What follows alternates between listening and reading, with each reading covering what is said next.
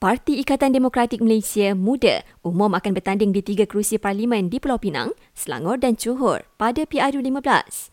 Tiga calon itu akan bertanding di Parlimen Kepala Batas, Tanjung Karang dan Tanjung Piai. Parti itu akan umum beberapa lagi kerusi yang akan mereka tandingi termasuk di Sabah dalam masa terdekat. Muda dalam pada itu sudah capai kata putus dengan Pakatan Harapan untuk membentuk kerjasama pilihan raya. Parti itu akan guna logo sendiri pada pilihan raya kali ini dan berkongsi manifesto dengan PH. Sementara itu, Presiden Muda Syed Saddiq Syed Abdul Rahman akan buat pengumuman pada hari Rabu nanti sama ada akan mempertahankan kerusi Parlimen MUA atau sebaliknya. Beliau menghormati institusi kehakiman dan kini diberi ruang untuk membela diri. Terdahulu, Mahkamah Tinggi memerintahkan Syed Saddiq bela diri atas empat pertuduhan termasuk pecah amanah dana berjumlah satu juta ringgit. Dalam pada itu, PH Kedah umum senarai calonnya yang akan bertanding di 14 kerusi parlimen di negeri itu kecuali Langkawi yang akan diputuskan kemudian.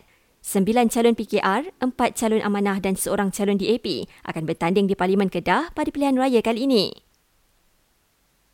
Pengurusi Gerakan Tanah Air Tun Dr. Mahathir Mohamad berkata pihaknya akan mengutamatkan senarai calon PRU15 selewat-lewatnya Rabu ini. PAS sahkan, Presidennya Tan Sri Abdul Hadi Awang akan mempertahankan kerusi Parlimen Marang pada pilihan raya kali ini. Inginkan notifikasi terkini setiap perkembangan, analisis dan data mengenai pilihan raya umum ke-15, muat turun aplikasi Astro Awani sekarang.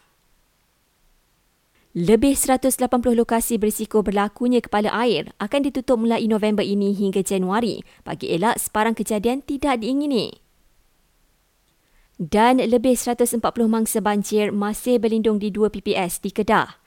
Manakala di Melaka, tiga PPS kini menempatkan hampir 150 mangsa banjir.